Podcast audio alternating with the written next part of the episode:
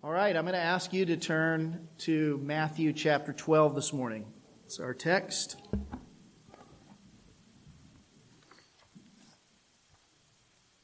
Matthew 12. We're study, studying together, of course, through this gospel. I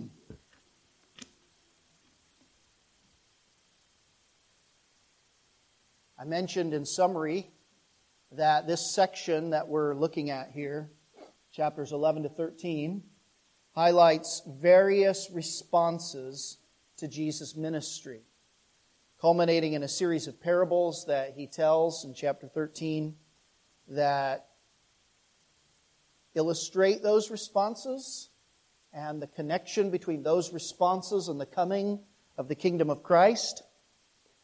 Uh, much of the response to Jesus has been ultimately negative, though he did have you know many crowds following him at first. In the end, by and large, most of the people that he ministered to rejected his message, turned away from him as the Messiah. He came unto his own, but his own what? Received him not. And at the forefront of that opposition to Jesus' ministry was the Jewish leadership. And among them were a sect of the Jews called the Pharisees.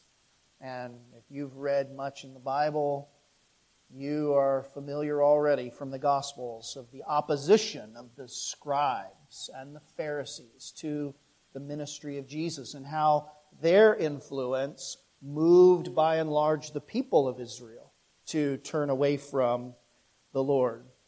The Pharisees were the most, one of the most religious, zealous sects within Judaism at that time.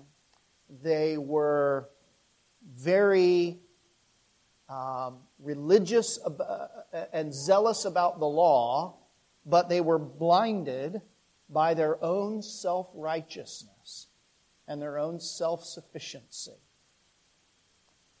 Well, in the two paragraphs that are our text today, which are the first two paragraphs of Matthew chapter 12, the, Jesus has uh, interactions with these Pharisees. And the confrontation between Jesus and the Pharisees both has uh, both of these uh, confrontations have one thing in common, and that was they were controversies about the Sabbath day. In each of these controversies, in each of the paragraphs in front of us, Jesus is going to reason with them by way of analogy, a sort of comparison to a similar kind of situation. And then from these analogies, Jesus is going to draw a conclusion and make a point that they ought to take uh, heed to. Uh, so, what we're going to be doing as we look through these two paragraphs today is reasoning along with Jesus about the Sabbath, and we'll see by extension about a number of issues, a couple of issues.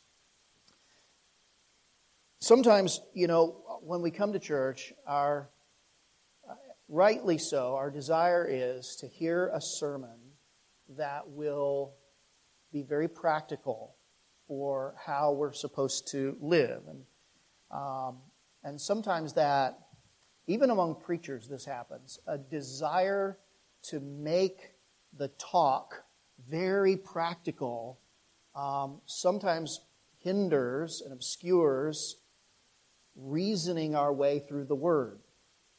And it is often the case that, in fact, I think it's always the case, that right, right living is founded on right understanding. Right understanding is not, an, not enough, it's not everything, but it is foundational. And Jesus is going to reason with people. And sometimes when we come to church, what we need to do is reason together. Follow a line of reasoning to its conclusion. Consider the ramifications of the doctrine that the Scripture is spelling out for us and in every case, what we'll find is that ultimately it will make a difference in how we live if we receive it. if we listen to the Word, if we let the Word shape how we think, it will shape how we act. And so today, Jesus doesn't give us so many commands or instructions so much as he reasons with us to think rightly. But I'm telling you, it makes all the difference in the world. And this sermon will not be without practical implications for our lives. But let's give ourselves to just reasoning along with our Lord. And uh, you all who are regular here, you, uh, I know that's your commitment. You've come every week to hear long sermons of reasoning through a text and uh, come ready to hear. So I'm so thankful for that. Let's give ourselves to the Lord's words today. Chapter 12, verses 1 through 14 is the text. Matthew 12, verse 1. At that time, Jesus went through the grain fields on the Sabbath. His disciples were hungry, and they began to pluck heads of grain and eat. And when the Pharisees saw it, they said to him, Look, your disciples are doing what is not lawful to do on the Sabbath. And he said to them, here's the first analogy. Have you not read what David did when he was hungry? Those who were with him? How he entered the house of God and ate the bread of the presence, which it, is, it, is, it was not lawful for him to eat, nor for those who were with him, but only for the priests? Or have you not read in the law how on the Sabbath the priests in the temple profane the Sabbath and are guiltless? Now here's his conclusion. I tell you, something greater than the temple is here.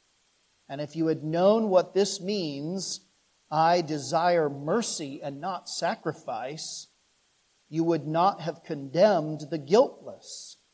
For the Son of Man is Lord of the Sabbath. Here's the second situation.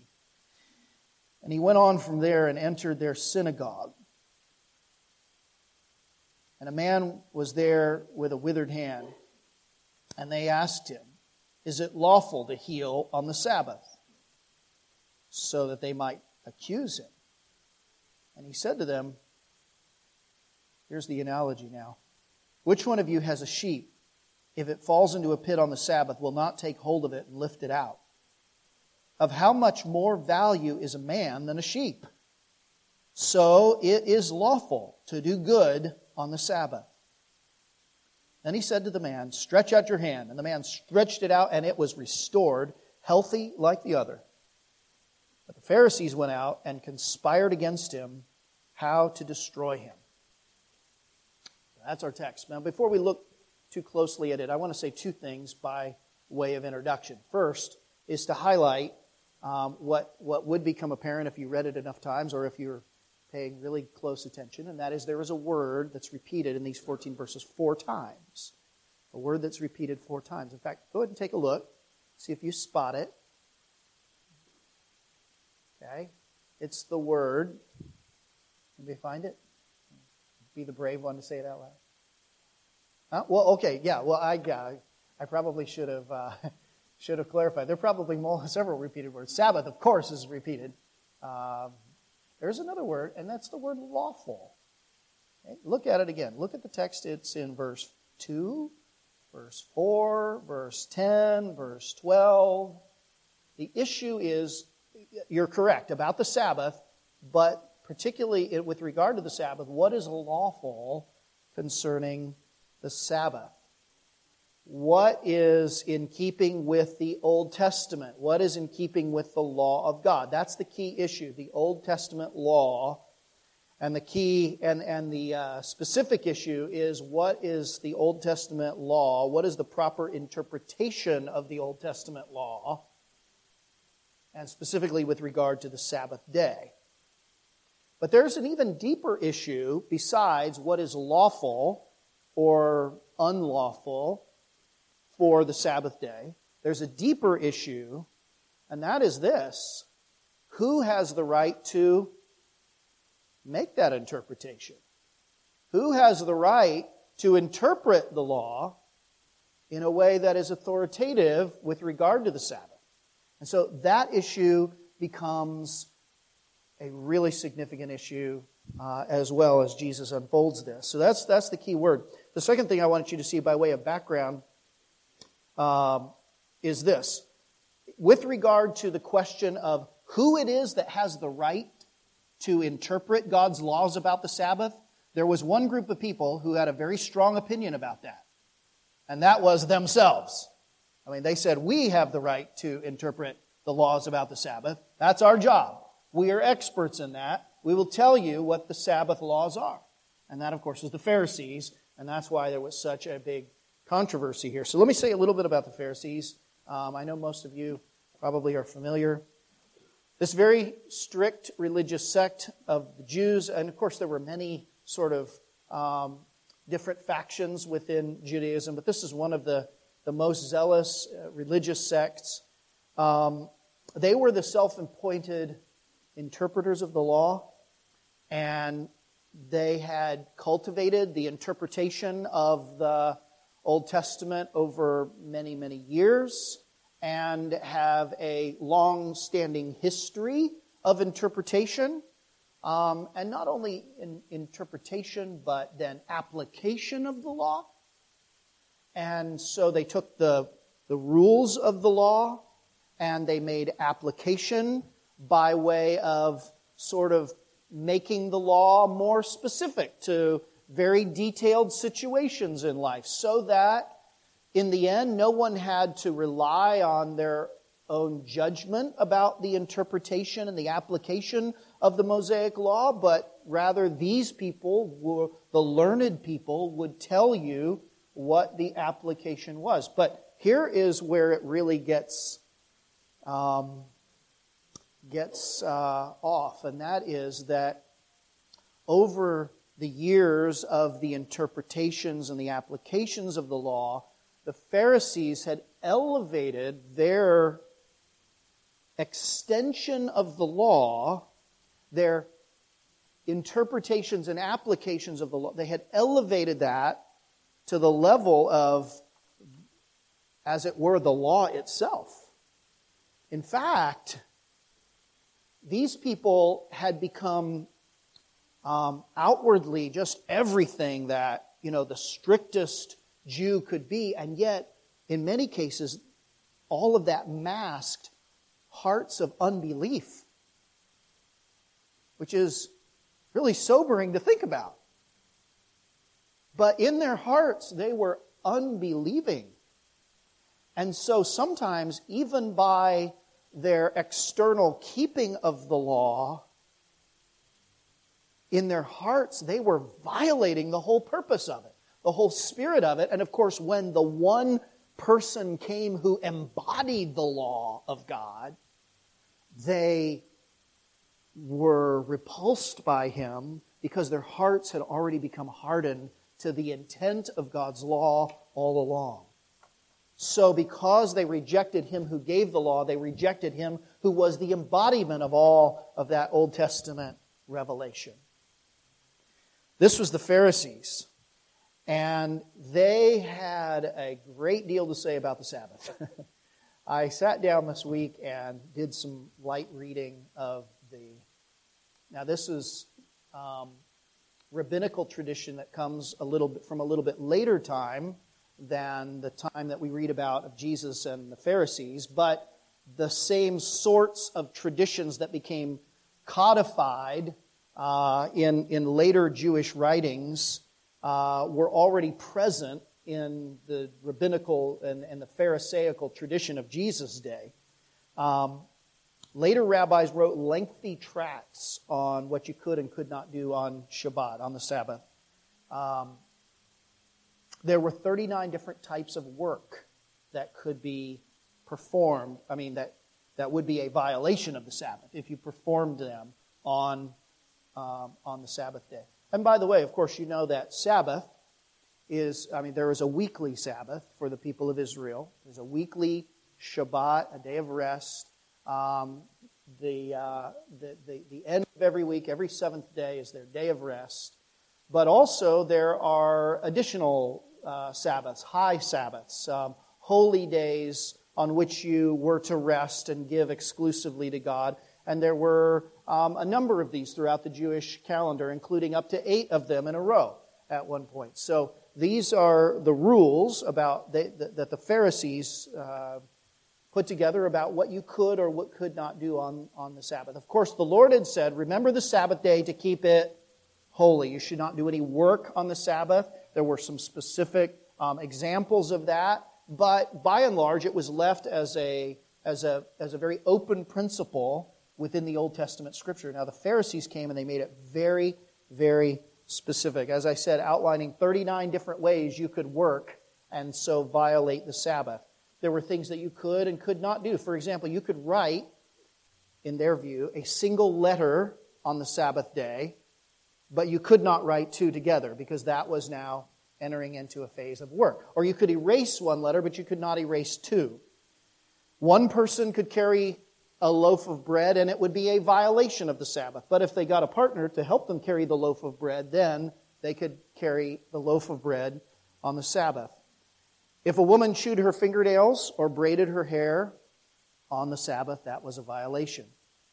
If you had two balconies and two homes with balconies facing each other, you know, the, the, home, the apartments are next to each other, the balconies are looking toward each other, you could hand something from one balcony over to the next balcony and you would be fine. But if your balconies were side by side, adjoining each other in a building in parallel, you could not hand something over to the person in the next balcony, or that would be work.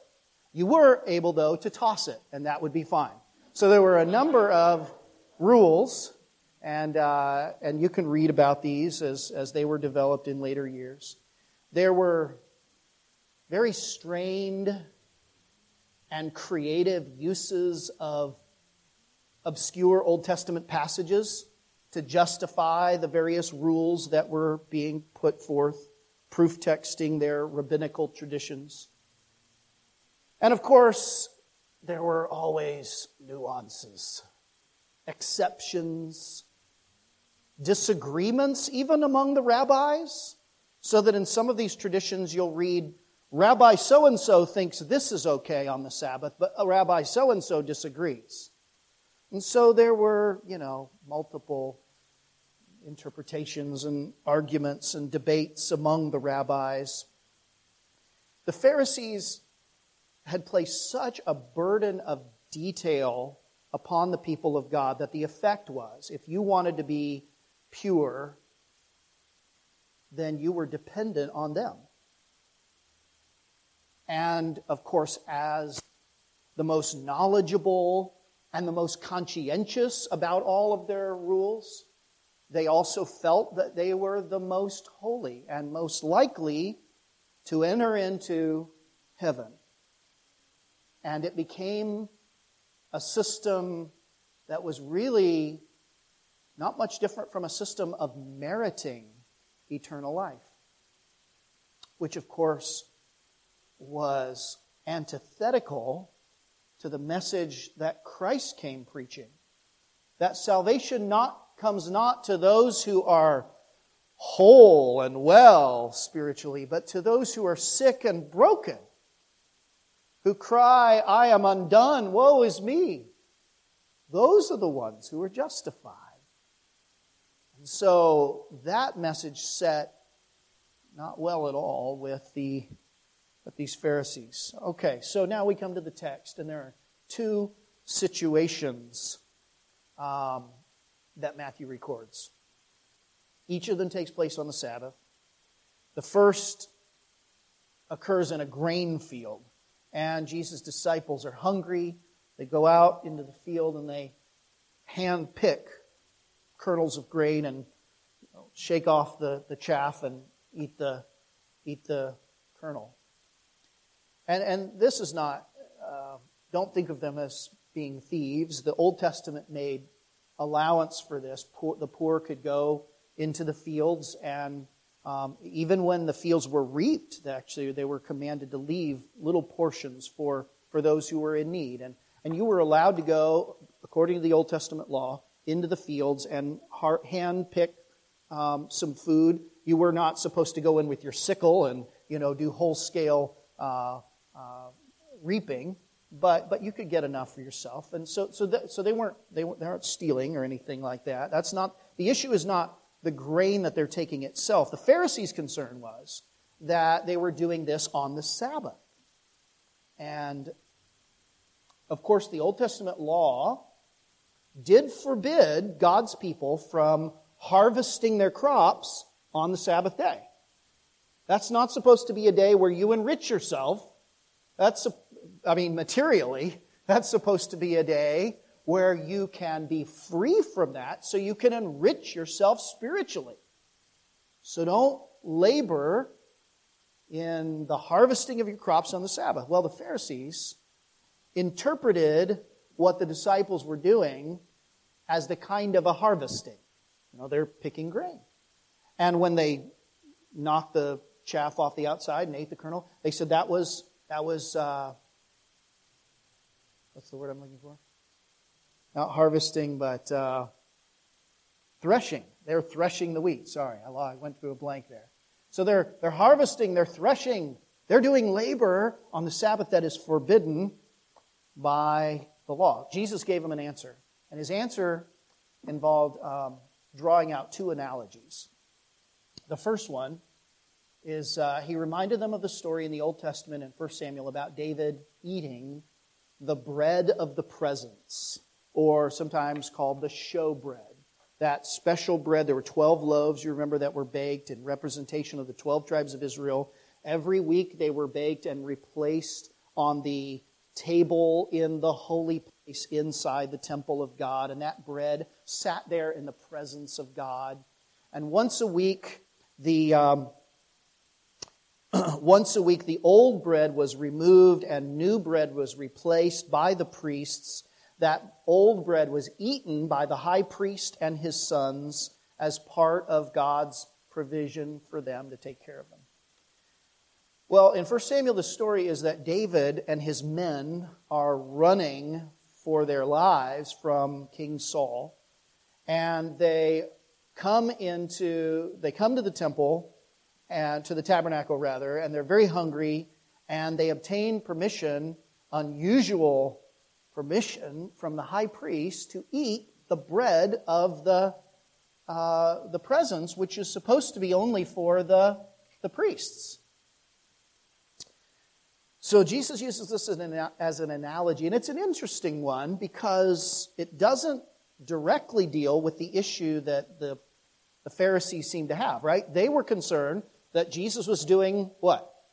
Work on the Sabbath. He was harvesting, he was threshing on the Sabbath. He's telling them a story that doesn't have anything to do with harvesting or threshing or any kind of work on the Sabbath, rather seems to be selected for a slightly different reason. But we'll come back to that. But I think it might help if we go to the second analogy now, which is you see the still in the first paragraph now. The second analogy Jesus draws is to the priests of the temple, of the tabernacle, who worked on the Sabbath day. And of course they did. You think of all of the work that the priesthood had to do on the Sabbath. They, of course, I already mentioned they, they, they baked the bread, they took they changed out the bread on the Sabbath. They killed the sacrifices. They cut apart these carcasses. There was blood. There were there were different um, organs that had to they had to do certain things with different organs. They would take the remains out and burn it outside the camp. A thousand details that had to do with the operations of the temple and the priests. They labored. They labored on the Sabbath day. And Jesus says they quote unquote profane the Sabbath. That is the Sabbath day for the priesthood was, was not, it was kind of like every other day. It was another day of work, a sanctified work, but it was, in a way, you could say that those people profaned the Sabbath. They made the Sabbath another common day. And yet, Jesus said they are guiltless, of course. Why are they guiltless, even though they profane the Sabbath? And the answer has to do with who they are, right? has to do with their unique role, their unique calling. It would be wrong for the butcher in the other part of the camp to do exactly the same things that they did on the Sabbath day. But for them, it was okay. because of who they were. So then, after telling these two analogies, Jesus begins to draw his conclusions and make a point from these things. The point is first stated in verse 6. Take a look again at the text of the scripture. Jesus makes the point in verse 6. He says, I tell you, something greater than the temple is here. Remember, the point he's just finished making is this that the priests who profane the Sabbath are guiltless because of their unique role in the worship of the temple. And now he says something greater than the temple is here. Those guys could, quote unquote, profane the Sabbath because they worked in the temple. But now there's something greater than the temple, and by extension, then greater than the Sabbath, of course. Something greater than the temple, than the Sabbath itself, is here. what is that something? And don't be confused by the fact that he says something instead of someone. He's talking about a person. And you know he's talking about a person for one thing because of the way he says something very similar in the end of the chapter. Look at verses 41 and 42. You might draw a little line between these two so you can remember that they're all together in this chapter. Verse 41, Jesus says, something greater than what? Somebody see it? Something greater than Jonah is here. And then in verse 42, something greater than what? Solomon is here. These are people. So when he says something greater than the temple is here, he means something greater than not just the physical structure of the tent, although that's you know, an extension of it, but something greater than the whole temple system, the whole priesthood, the whole temple, the whole sacrificial system, something greater than that. I think the reason Jesus keeps saying something instead of someone is because he's not talking about these people individually as people in the Old Testament, but in the terms of their role in the Old Testament, in terms of their function, in terms of their calling. Something greater than these is here. With the coming of Jesus, with the coming of the Messiah, something greater than any Old Testament priest is here. Any Old Testament priest who worked in that temple. Something greater than any Old Testament king, including David, including Solomon. Something greater than any Old Testament prophet like Jonah, whom he mentions. A greater king, a greater priest, a greater prophet is here. That was the point he was after. In other words, Christ's unique authority means that he has the right to say what is and is not permissible on the Sabbath. So he's making a point about what is and is not permissible, but he's making a deeper point about who has the right to determine that. He draws the conclusion further in the analogies in verse 7. Uh, I'm sorry, he draws further conclusions from those analogies. Verse 7 And if you know what this means, now he quotes from Hosea 6 6 I desire mercy and not sacrifice, you would not have condemned the guiltless. He's further drawing a conclusion here. If you had known what this means, what the, what's the saying in the Old Testament? The saying is, I desire mercy, love, not sacrifice, which is a kind of hyperbole of denying one thing in order to emphasize another. I'm not talking about this, I'm talking about this. It's not saying that God doesn't want the people to sacrifice anymore in the days of Hosea. God had commanded them to sacrifice. But what does God want? God doesn't really most deeply want the ritual of the sacrifices. He wants what those sacrifices are supposed to be about, which is a people who come to Him in faith, a people who come with love, with steadfast love, and with mercy that flows to their fellow man because of the mercy that they have received at the sacrifice of someone else in their place. This is what he means. the prophets throughout the scriptures, you, you know, throughout the Old Testament, continually condemned the people, um, chastened the people by saying, God doesn't need your dead animals. God doesn't need another cow, doesn't need another goat. he owns the cattle on a thousand hills. Why would he come to you for anything? This is not, God is not pleased with your sacrifices, he told them. And, and this was true about the ancient Israelites, and it was true about the Israelites of Jesus' day, at the forefront of which was, were those Pharisees.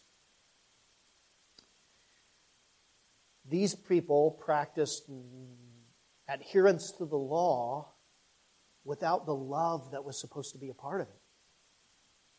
They practiced sacrifice without mercy. They kept the ceremonial law even while breaking the eternal moral law of God to love God and to love others. Fact, sometimes they did the one by doing the other. They, what I'm saying is they broke God's eternal moral law by the very act of keeping externally the religious ritual testimonies. For example, remember Jesus chides them in another place when he chides them for not keeping the commandment that says, You shall honor your what? Father and your mother. And the way they did it was to say, in mom and dad's time of old age and distress, I'm sorry, we can't take care of you. We can't help you because our resources have been dedicated to God. Which is, there was, you know, you, some of you are reading through uh, the Old Testament together, right? You've read Leviticus and Numbers and Deuteronomy and some of the things that were dedicated to God, and, and some of them could be um, could be redeemed and bought back, and you paid what is it a fifth again, and you could, and so there were all of these sort of rules and laws about things that were dedicated to God, and vows and and, and promises and offerings, and and and they were using this whole system to get out of doing what was really the point of God's law all along. And this is what made Jesus so mad. You can understand, can't you? They are hiding behind this screen of being really zealous for God, and they're fighting against God the whole way. And so, this is probably the reason that Jesus, at least one of the reasons that Jesus used that David illustration. Remember David and the showbread? Uh, the situation that David and his men went, were in was one of great necessity. Um, letting them eat the, the bread was an act of mercy. They had been forced to flee with very little provision because of Saul's rejection of God's choice of leadership, right? So they were wandering in the wilderness all alone um, with, with, with nothing, uh, you know, no support.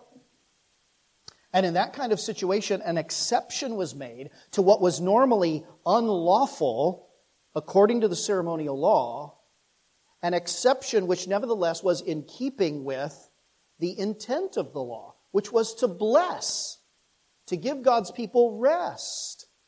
In other places, Jesus reminds them that the Sabbath was made for man, for man's benefit, not to be a burden. Perhaps the logic of it, all right, are you still with me? Perhaps the logic of it kind of runs like this. If the necessity of David allowed for this unusual exception to the ceremonial law, then how much more the necessity of the Messiah and his disciples allowed him to violate mere Pharisaical traditions so that this was an emphasis on the need of the moment, but also an emphasis on who the Savior was. So while this was a defense of certain interpretations of the Sabbath custom, it was also an assertion of Jesus' right to establish interpretation because of who he is. He is the one greater than David, greater than the temple, greater than even the Sabbath itself. Or, in the words of Jesus in the end of this, in the conclusion, verse 8, the Son of Man is Lord over the Sabbath. He is Lord of the Sabbath. Now, you think about how the Sabbath was spoken of in the Old Testament. Jehovah, Yahweh said, This is my Sabbath. You have profaned my Sabbaths, he says. And here comes the one who says, I am the Lord of the Sabbath. Is making a very powerful point about who he is, and as such, he has the right to interpret, to teach us about the Old Testament. And, and I could stop here and just say this um, by way of something to take, take with us um, in, a, in an application. Among, among other things that we can learn from this passage is this that proper interpretation of the Old Testament belongs to Jesus himself. Are we all good on that? Proper interpretation of the Old Testament belongs to Jesus and the principles that Jesus and his apostles employ give us the necessary tools to comprehend the whole Old Testament revelation. Now, of course, the Pharisees, and in fact the majority of Jews, rejected Jesus' personal claims. He came unto his own, and his own received him not. He said, The foxes have holes, the birds of the air have nests, but the Son of Man has nowhere to lay his head. He was rejected by the towns of Galilee, the very towns that he ministered to so much. We just saw that last week. And this is probably why he and his disciples are wandering around in the fields on a Sabbath day with nowhere to eat, with nothing with which to purchase food. No one is receiving them. At this point, they are by and large rejected, so they're reduced to the acts of the poor, picking the gleanings of the fields. Much like David, forced to eat the holy bread because of the rejection of King Saul, of his authority. Here now is the greater son of David facing the same exact situation. And perhaps the analogy could be pressed even further because in 1 Samuel, we read that there was another party when David went to the, to the high priest to get the bread. There was a man waiting in the wings, kind of in the shadows, listening and seeing what was going on. His name was Doeg. Doeg the Edomite observed the high priest give the bread to David. Just as the Pharisees observed Jesus give this grain to the disciples and allow them to pick it.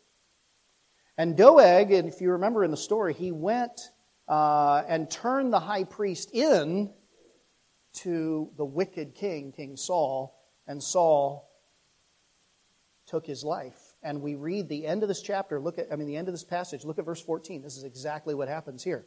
But the Pharisees went out and conspired against him to destroy him. It's almost as if Jesus picks this story specifically not only to teach something about himself and about proper interpretation of the law, but even to paint the, the uh, Pharisees in light of who they really were, too. Well, that brings us then to the second situation. And very quickly, verses 9 to 13, that situation took place in a, not in a grain field, but in a synagogue on another Sabbath day, and there was a man there whose hand was malformed. And they came to Jesus and said, Is it lawful to heal on the Sabbath? And the text says here, they did this so that they might accuse him, because they already had their answer. Their answer in their minds was no, it's not right to heal on the Sabbath. That's a form of work, according to the Pharisees. There were, there were a few certain minor situations where somebody could do something to alleviate suffering, but, you know, but what they, they viewed this as an act of rebellion against God, or, or they wanted to paint it that way anyway, if Jesus would heal this man. But once again, Jesus answers them with an analogy, doesn't he? He said, Which one of you has a sheep? If it falls in a pit on the Sabbath, will not take hold of it and lift it out? And the assumption is that everyone would. They would do that. Um, this is not work in the sense that you're going about your normal business so that you can get a little bit more material goods for yourself. When Jesus healed this man, he's not making the Sabbath like another day to take care of all of his material needs. He's doing an act of mercy on the Sabbath. He said, This is what the Sabbath's for. The Sabbath is to give you rest. The Sabbath is to bless you and give you a benefit. The logic of this argument, of course, is very clear. Our, people are of much more value than sheep. You, if you'd save your sheep from the pit on the Sabbath day, how much more should I heal this man on the Sabbath day? And the conclusion that he draws, then, of course, is probably obvious as well. So it is lawful, he says. Remember, the whole issue is what is lawful on the Sabbath day. He said, It is lawful to do good on the Sabbath. Part of what the Sabbath is for is for works of mercy, to relieve people, even creatures, of their burdens and afflictions. And so he said, Stretch out your hand to this man. And he did, and he was restored, which of course is a little taste of the eternal rest that Christ will bring to all of those who today are broken or malformed in some way or afflicted in their bodies. We're facing broken a broken society and a broken world. Jesus gives a little foretaste on that day of rest of the great rest that he brings his people into, in which there is no more effect of the curse, no more thorns and thistles hedging our way, causing our labor to be laborious, but a day when all of our labor will be, as it were, the labor of the priests on the Sabbath. A holy labor that is a labor of rest. This man is made whole. Now, let me conclude this way. You know, I think we're thinking about these two passages and, and the many places where Jesus confronts the Pharisees. And I want to say that there is a danger for us um, a danger of becoming Pharisees or Pharisee like ourselves. What I mean is, these Pharisees were people who very clearly, outwardly, were everything that they ought to be. They were people who were going through the motions, but with no real heart for God. And that can take place. Even, even people who really belong to the Lord can sort of slip into that, into a Pharisee likeness for a little while, where they come into a church, we come into services, and we just go through the motions with no heart for God and very little heart for others. We come Sunday after Sunday. They come Sunday after Sunday with no real submission to the Lord of the Sabbaths. They sing the songs, but with very little thought and even less feeling. They pray the prayers, but while the prayer is being led, their minds drift in all different directions.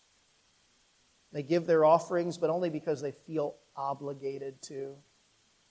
They listen to the word, but only in the most academic of interests.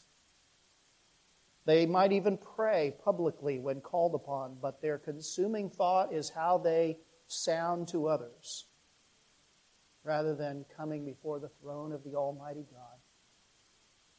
I'm saying it's, it's possible for even the people of God to slip into living like the Pharisees. Jesus talked about this back in chapter 5, didn't he? He said, Don't be like the, the Pharisees.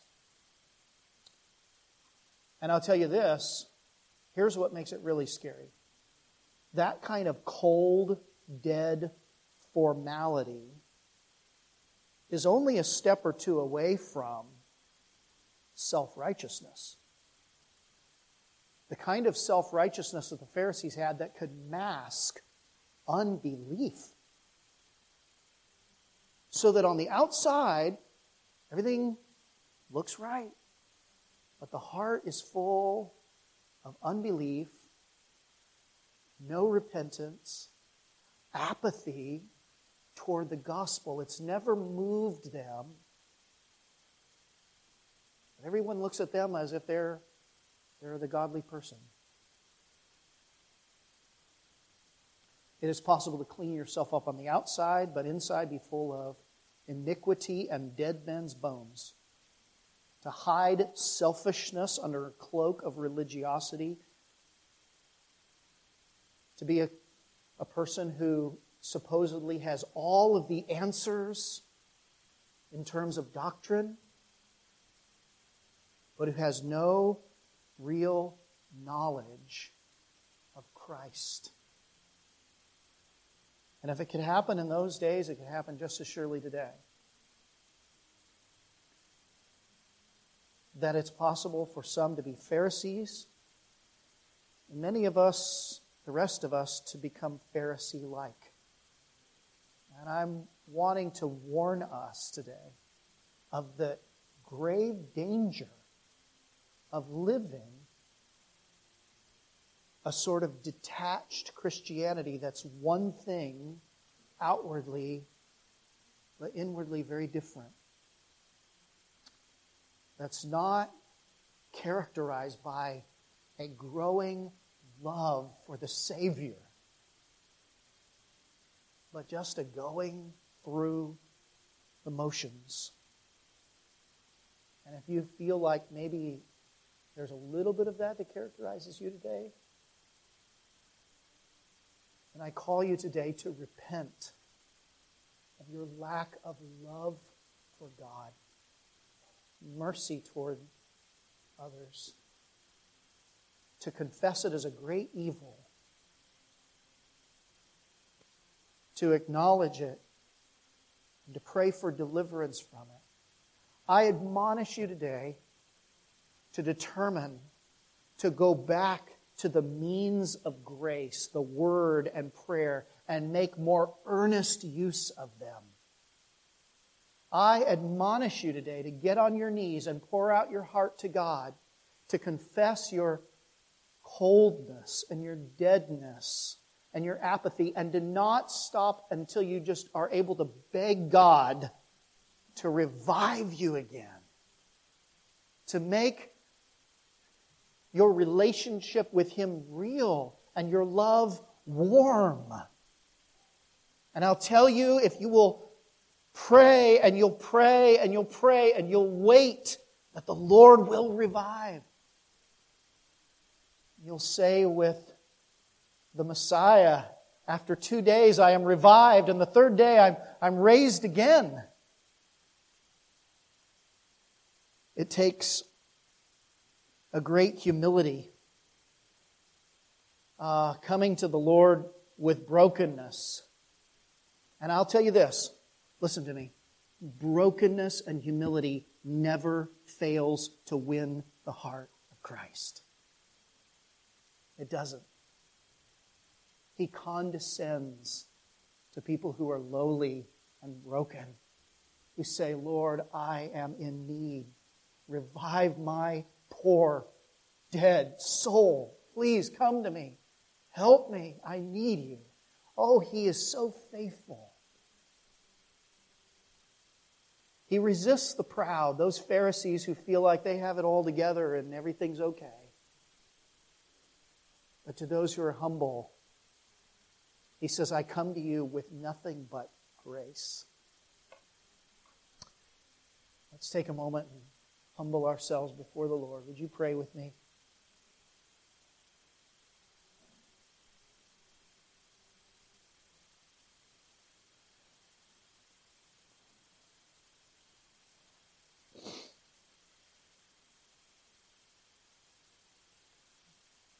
Father, thank you for the teaching this morning and also for, for the warnings by way of example. Please, God, deliver us from a ritualistic, dead religiosity. Please, Lord, help no one to deceive himself. Let none of us be Pharisees O Lord. And even in our zeal for you, O Lord, let it always be a zeal with love. We pray that you would give us a joy in Christ, a love for him, a delight in him, a rejoicing in you, and a mercy for those around us, we pray. In Jesus' name.